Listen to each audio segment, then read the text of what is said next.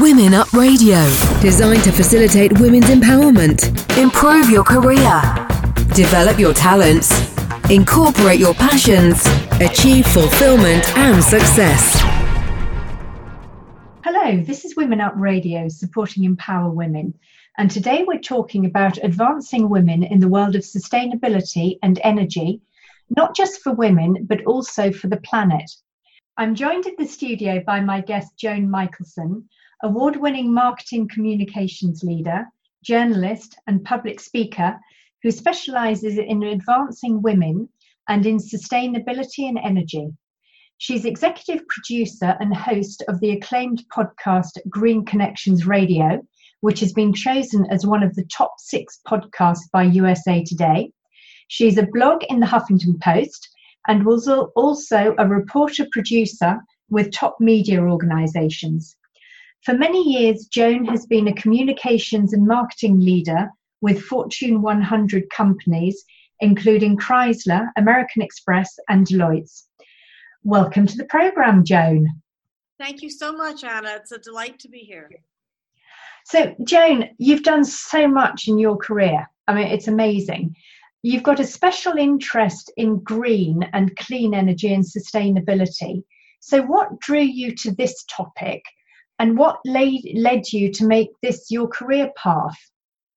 Well, it actually happened by happenstance. I mean, the I guess you could say the universe intervened. Um, I was recruited by the electric car division of Chrysler to head up their communications and co-head the sales and marketing team and I didn't even have the word automotive or energy or vehicles or anything remotely like it on my resume.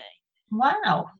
Yeah, I met some people from uh, the company in a meeting and didn't realize I was talking to the president of the company until later on in the meeting. And the next morning, he called me and started recruiting me and moved me to the Midwest oh, what a wonderful, wonderful way to get into it. Yes, and when I got there, I discovered that um, I really had kind of fallen in love because I loved that there were all these amazing, talented people doing amazing things, making money, making the world a better place, and having fun. And I just adored it. I didn't particularly like where I was physically living at the time, although I loved the people, but the the climate was tough because they moved me to Fargo, North Dakota. Yeah, which was a very tough winter, as I'm sure you know. So um, I wasn't fond of the winter. I won't. I won't lie to you about that. But I loved the people and I loved the job, and it changed my life forever. I just fell in love with the industry. Having women in this kind of industry is more unusual than usual because it's typically a, a male dominated industry, which I think is unfortunate. But um, there's already considerable proof on the advantages of having women in the C suite and in senior management because of the positive impact on corporate financial success due to their vision regarding risk and their different analysis of situations. So, for you, how does this compare to having women in similar positions regarding the development of green and clean energy and the benefits to our ecological future? Well, the financial and performance benefits are quite similar, as you would guess. Mm-hmm. The added benefit is twofold. One is that you get more innovation because, as, as studies have proven, having diverse teams at the table means that you get new ideas. I mean, just as a sort of blatant example, the International Monetary Fund blamed the financial crisis in 2008 2009 on groupthink because they all it was basically a bunch of white men who thought alike all sitting yeah. at the table making monetary policy yeah um, and so but this is a brand new industry and people are you know we need to innovate we need to solve new problems and we need to solve existing uh, needs for power in a completely different way. And so we need as many new ideas at the table as we can get. Yeah. So it drives innovation. But the second reason is also quite compelling, and that is women make 80 something percent of the purchasing decisions in this country and around the world. And as a result of it we women drive the economy. And so it's not really practical frankly to develop solutions particularly those that affect consumers and residential homes etc if you don't have the key buyers at the table. Yeah. Very good point. So do you think that as women we tend to have a different view to men on the future of ecology and the protection of our planet, or just different ways for achieving it? Well, I think it's multiple things. I think, frankly, there is the maternal instinct. You know, we're we're more protective. We tend to be good stewards, right? Mm-hmm. Um, and yet, we also, frankly, need convenience. Uh, we're juggling a great deal, whether we have children or not. We're always juggling different things, yeah. and uh, and we've gotten pretty good at it. We're also very price conscious, yeah. and so we and impact conscious in general. I mean, when we're thinking out a decision, whether it's um, clothing or you know schools for kids or yeah. what have you we're always looking at the whole picture. You know we're looking at buying a car. I mean i i've talked to people at chrysler who uh, even young girls who were getting our electric car as their first car when they originally were thinking of getting an suv and uh, i'll never forget a young girl in texas who was we did a video with her and I, you can't make this stuff up. And she started the video by saying i had my heart set on a chevy tahoe when she's driving one of our little electric cars. And that, you know it was just she, she said you know when she was 16 you know she looked at the paradigm yeah. and said wait a minute the numbers don't add up here yeah. um, but you know women are always have always been more economical than men i mean even microloans are more more often paid back by women yes. and women spend more on kids and education um, and so i think that that we women tend to um, be better caretakers of the planet for the most part. Even the women who work in the fossil fuel industry are very are very conscious of it, and they they like to lean towards the renewable fuels or or reducing the impact of uh, whatever they're doing. Yes, yeah, I've I've seen that. So, do you think in terms of gender equality in the workplace? How difficult is it for women to work in the energy sector in general compared to the green energy sector? Is there any difference? Yes, there's a stark difference. In the energy, in fossil fuels, there's only about 13% of the energy jobs are held by women. Mm-hmm. Um, in renewable and alternative energy, um, it's getting better because women are more drawn into that field. Unfortunately, a lot of women are still drawn, and I shouldn't say unfortunately, but um, are drawn into the nonprofit side. I just say unfortunately because I'd like women to be more profit driven. Yes. Um, but um, I think that there's more opportunity in clean energy and alternative energy also because it's inherently less male dominated because it's a new industry. I mean, yeah. it's still somewhat male oriented, male dominated, just because men have always been in the workforce, and it's dominated by engineers and physicists yeah. who still tend to be male. But there are many more opportunities because it's a new field, and women are you know being entrepreneurs as well. Yeah yeah. So is is there a typical or a standard path for a woman to follow if they want to become a leader or a change maker in the field of green energy? Well that's an interesting uh, question because i find that women make career decisions differently anyway. And in fact i'm i'm writing a book about this myself. So women tend to make more values driven decisions from the uh, in career decisions in general. Um, women need to actually learn to follow the money more in order to advance in organizations because it's it's where you make the money for the company that's going to get you an advance an advanced position right? It's managing a p&l etc but um, you can also work for a consulting firm with their energy or environment practice, for example, or you can work in government. I've spoken to and interviewed and gotten to know many women in alternative energy, in government, or even in the military. I mean, I interviewed Katherine Hammack, who's who studied engineering, but she's um, not a PhD, and she was Assistant Secretary of the Army for Energy Installations and Environment. And so there are many opportunities, career opportunities, because there's a, there these are new companies, but also because um, they are there are so many different angles you can approach it from, right? Yeah, that sounds really fascinating.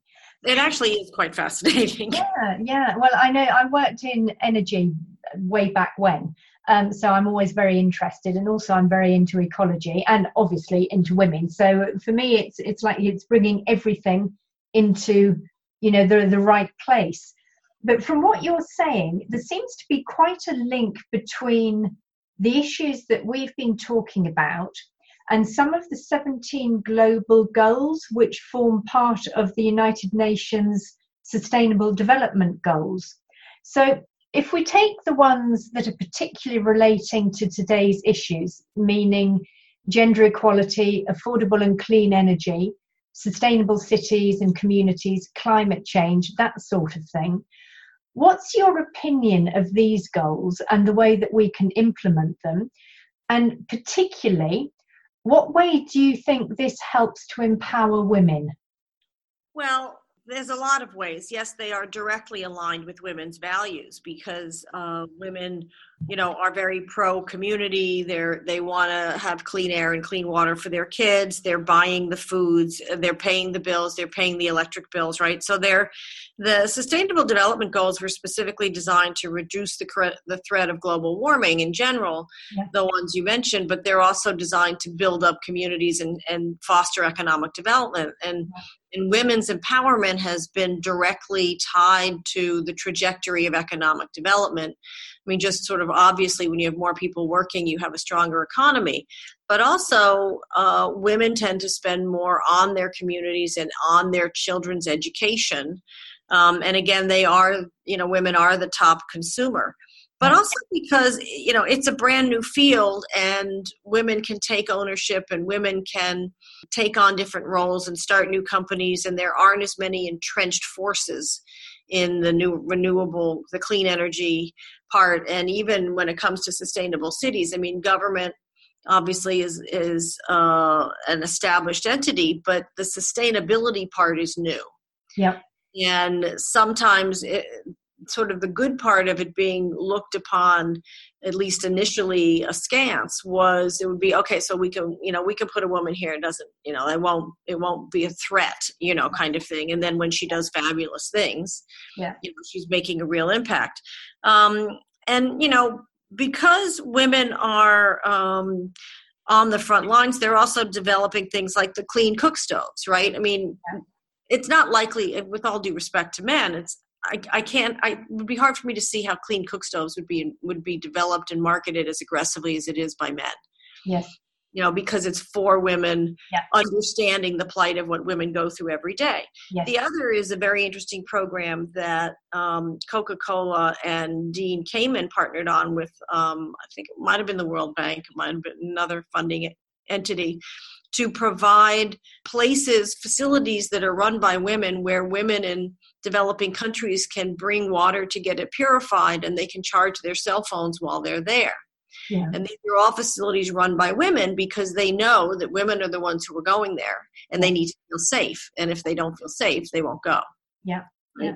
I interviewed Rachel Kyte, who is CEO of the UN Sustainable Energy Program, and she she's literally in the person on the front lines of executing the Paris Accord. And you know, she and I talked a lot about this. the The goals are very interrelated, especially the ones that you mentioned. Yeah. Um, and they are also tied to poverty. I mean, poverty is a reducing poverty is another one of the sustainable development goals. And when you're growing new industries and you're creating sustainable cities and you're creating gender equality, you're inherently going to have greater economic development and less poverty.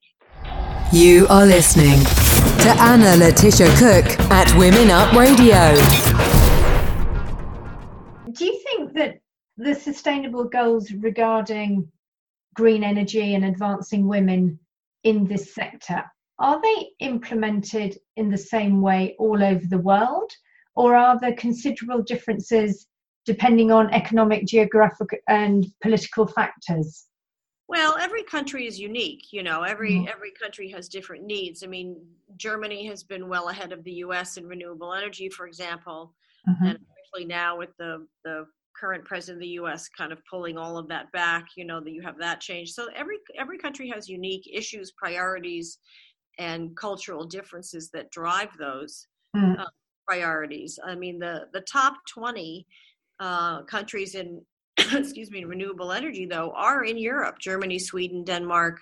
Norway and Iceland, according at least to the World Economic Forum, and they're also countries that rate um, higher on women's empowerment as well. Yes. Um, Canada is 13th, France, where you are, is number 11. Um, the US was not in the top 20, and I imagine, as I said, it will probably fall back further under the Trump administration. Um, but um, developing countries, you know, they're they're facing other things. I mean, the what they can do is they can start building their infrastructure. They, they need to build a new uh, an infrastructure from the get go, and they can they can not make the mistakes that the West made. They can do it right the first time and learn from our mistakes and also benefit from all the new technologies. I mean, they don't always see it that way because they say, well, yeah, you know, sure, you want to cut back on fossil fuels now that you don't need them, yep. and we do. Yep. So each each area has um, has to match where their achievements are on the sustainable development goals according to their culture and their priorities. Yes. And that's frankly, I think it's part of also why uh, MBS, the the crown prince in Saudi, um, besides the fact that he needs to keep people loyal to the kingdom, he you know is has a, a very aggressive renewable energy uh, program now because so much of their revenue was going downhill because it was tied to oil, yes. and and he's freeing up women to join the workforce and drive and vote and run for office. Yeah, great to hear that. So, so what progress do you think's been made over the last ten or fifteen years with this? And do you think it'll continue as well in the future, or will there be a big change? Oh, I think great progress has been made, especially the last 10 or 15 years, because there's been so much innovation and there's been so much more investment. I wrote a Huffington Post blog uh, on the anniversary of the Gulf oil spill that I called The Gifts of the Gulf of Mexico of the BP oil spill. Yeah. And my environmental friends thought I needed a frontal lobotomy. But the, the point was that it um, escalated – exponentially investment in clean energy, which then gave birth to this eh, huge new industry on a much more aggressive platform. And in fact, in some ways, some people argue that the election of Donald Trump in the US has activated a similar kind of force in both clean energy and women's empowerment. Um, because, you know, after the oil spill, people said, oh my God, we can't risk this happening again. There's got to be a better way and a lot of very wealthy people and organizations just pivoted funding from something else into this area. And literally, in the nine months following the Gulf of Mexico oil spill, there was a boost of about $33 billion in investment, new investment in clean energy. Oh, so, yeah, so there's there's huge progress being made, and it's happening. It's happening every single day.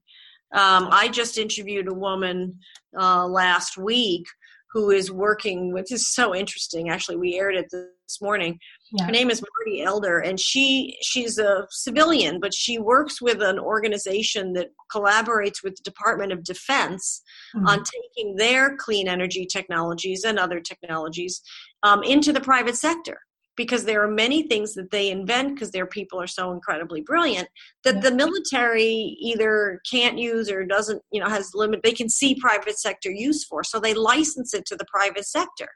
Okay. well things like you'll love this like um, uh, harnessing the power of human movement and putting it into an uh, into like a battery that then powers your laptop or your cell phone. Oh wow. Isn't that cool? that's or, yeah, or increased the uh, power of solar cells so that drones and security cameras can stay on longer, more reliably. and more safe or light bulbs you know like this one too light uh light, street there are some street lamps now in certain cities particularly in california but in other places too that are called smart lights and they collect data and some of it they send to the police. So like if the light picks up an altercation some kind of violent altercation yeah. within range it it sends a message to the police department and they come and and help.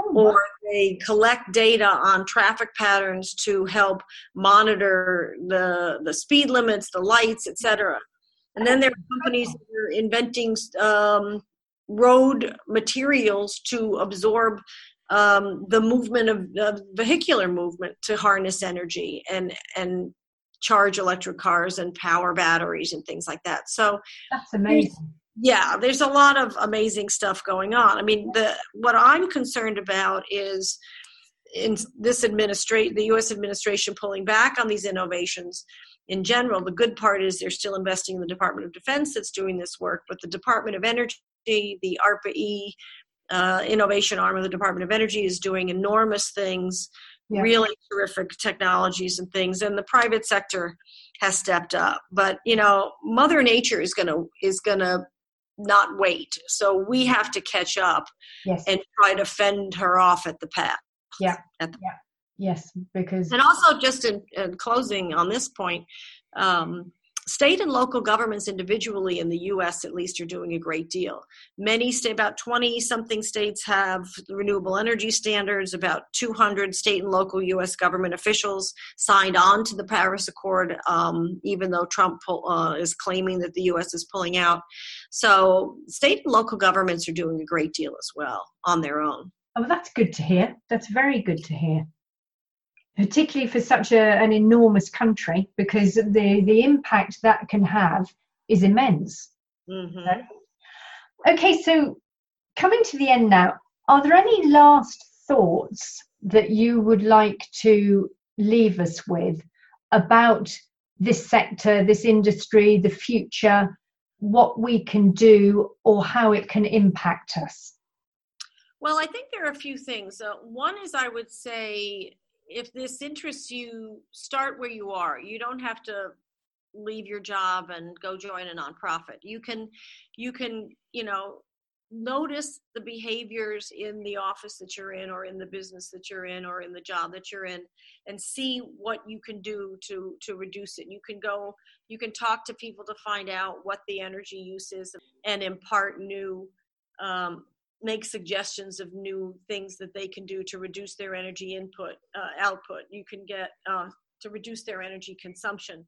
You can get an energy audit. You can also you know volunteer in places and um, and and the other one i would say that actually has to do more with women's empowerment is and stand up for yourself in advancing your role. If you want to if you want to advance in your career increase your visibility yeah. you know with the internet you can write anywhere ask for speaking engagements um, improve whatever skills you need to improve um, that you think would be important to doing so.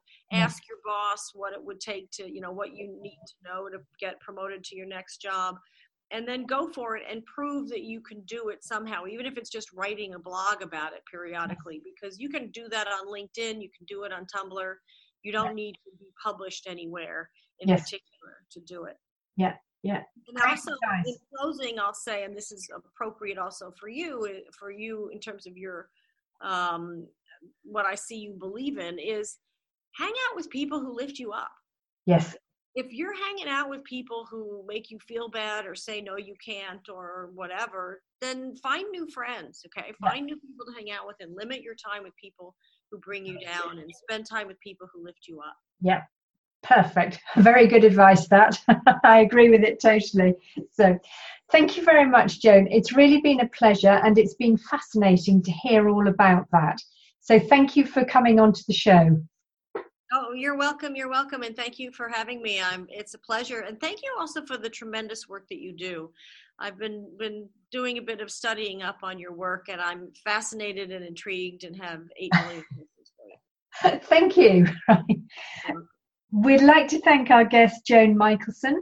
marketing communications leader, journalist, and host of Green Connections, for sharing her expertise on advancing women in the world of sustainability and green energy. I'm Anna Letitia Cook, and you've been listening to us at Women Up Radio. Thanks also to Meryl Guzel and Laura Martinez of UN Women's Empower Women for the wonderful work that they do to advance the case for women's equality today. And a big thank you to you, the listeners. I hope you've enjoyed listening to Joan and hearing all the advice and the input she's given about sustainability, about energy, and about advancing women. Please send in any questions or feedback to us. You can find our social media and contact details, as well as all of Joan's, through our website, womenup.global slash radio. Women Up Radio, designed to facilitate women's empowerment, improve your career, develop your talents, incorporate your passions, achieve fulfillment and success.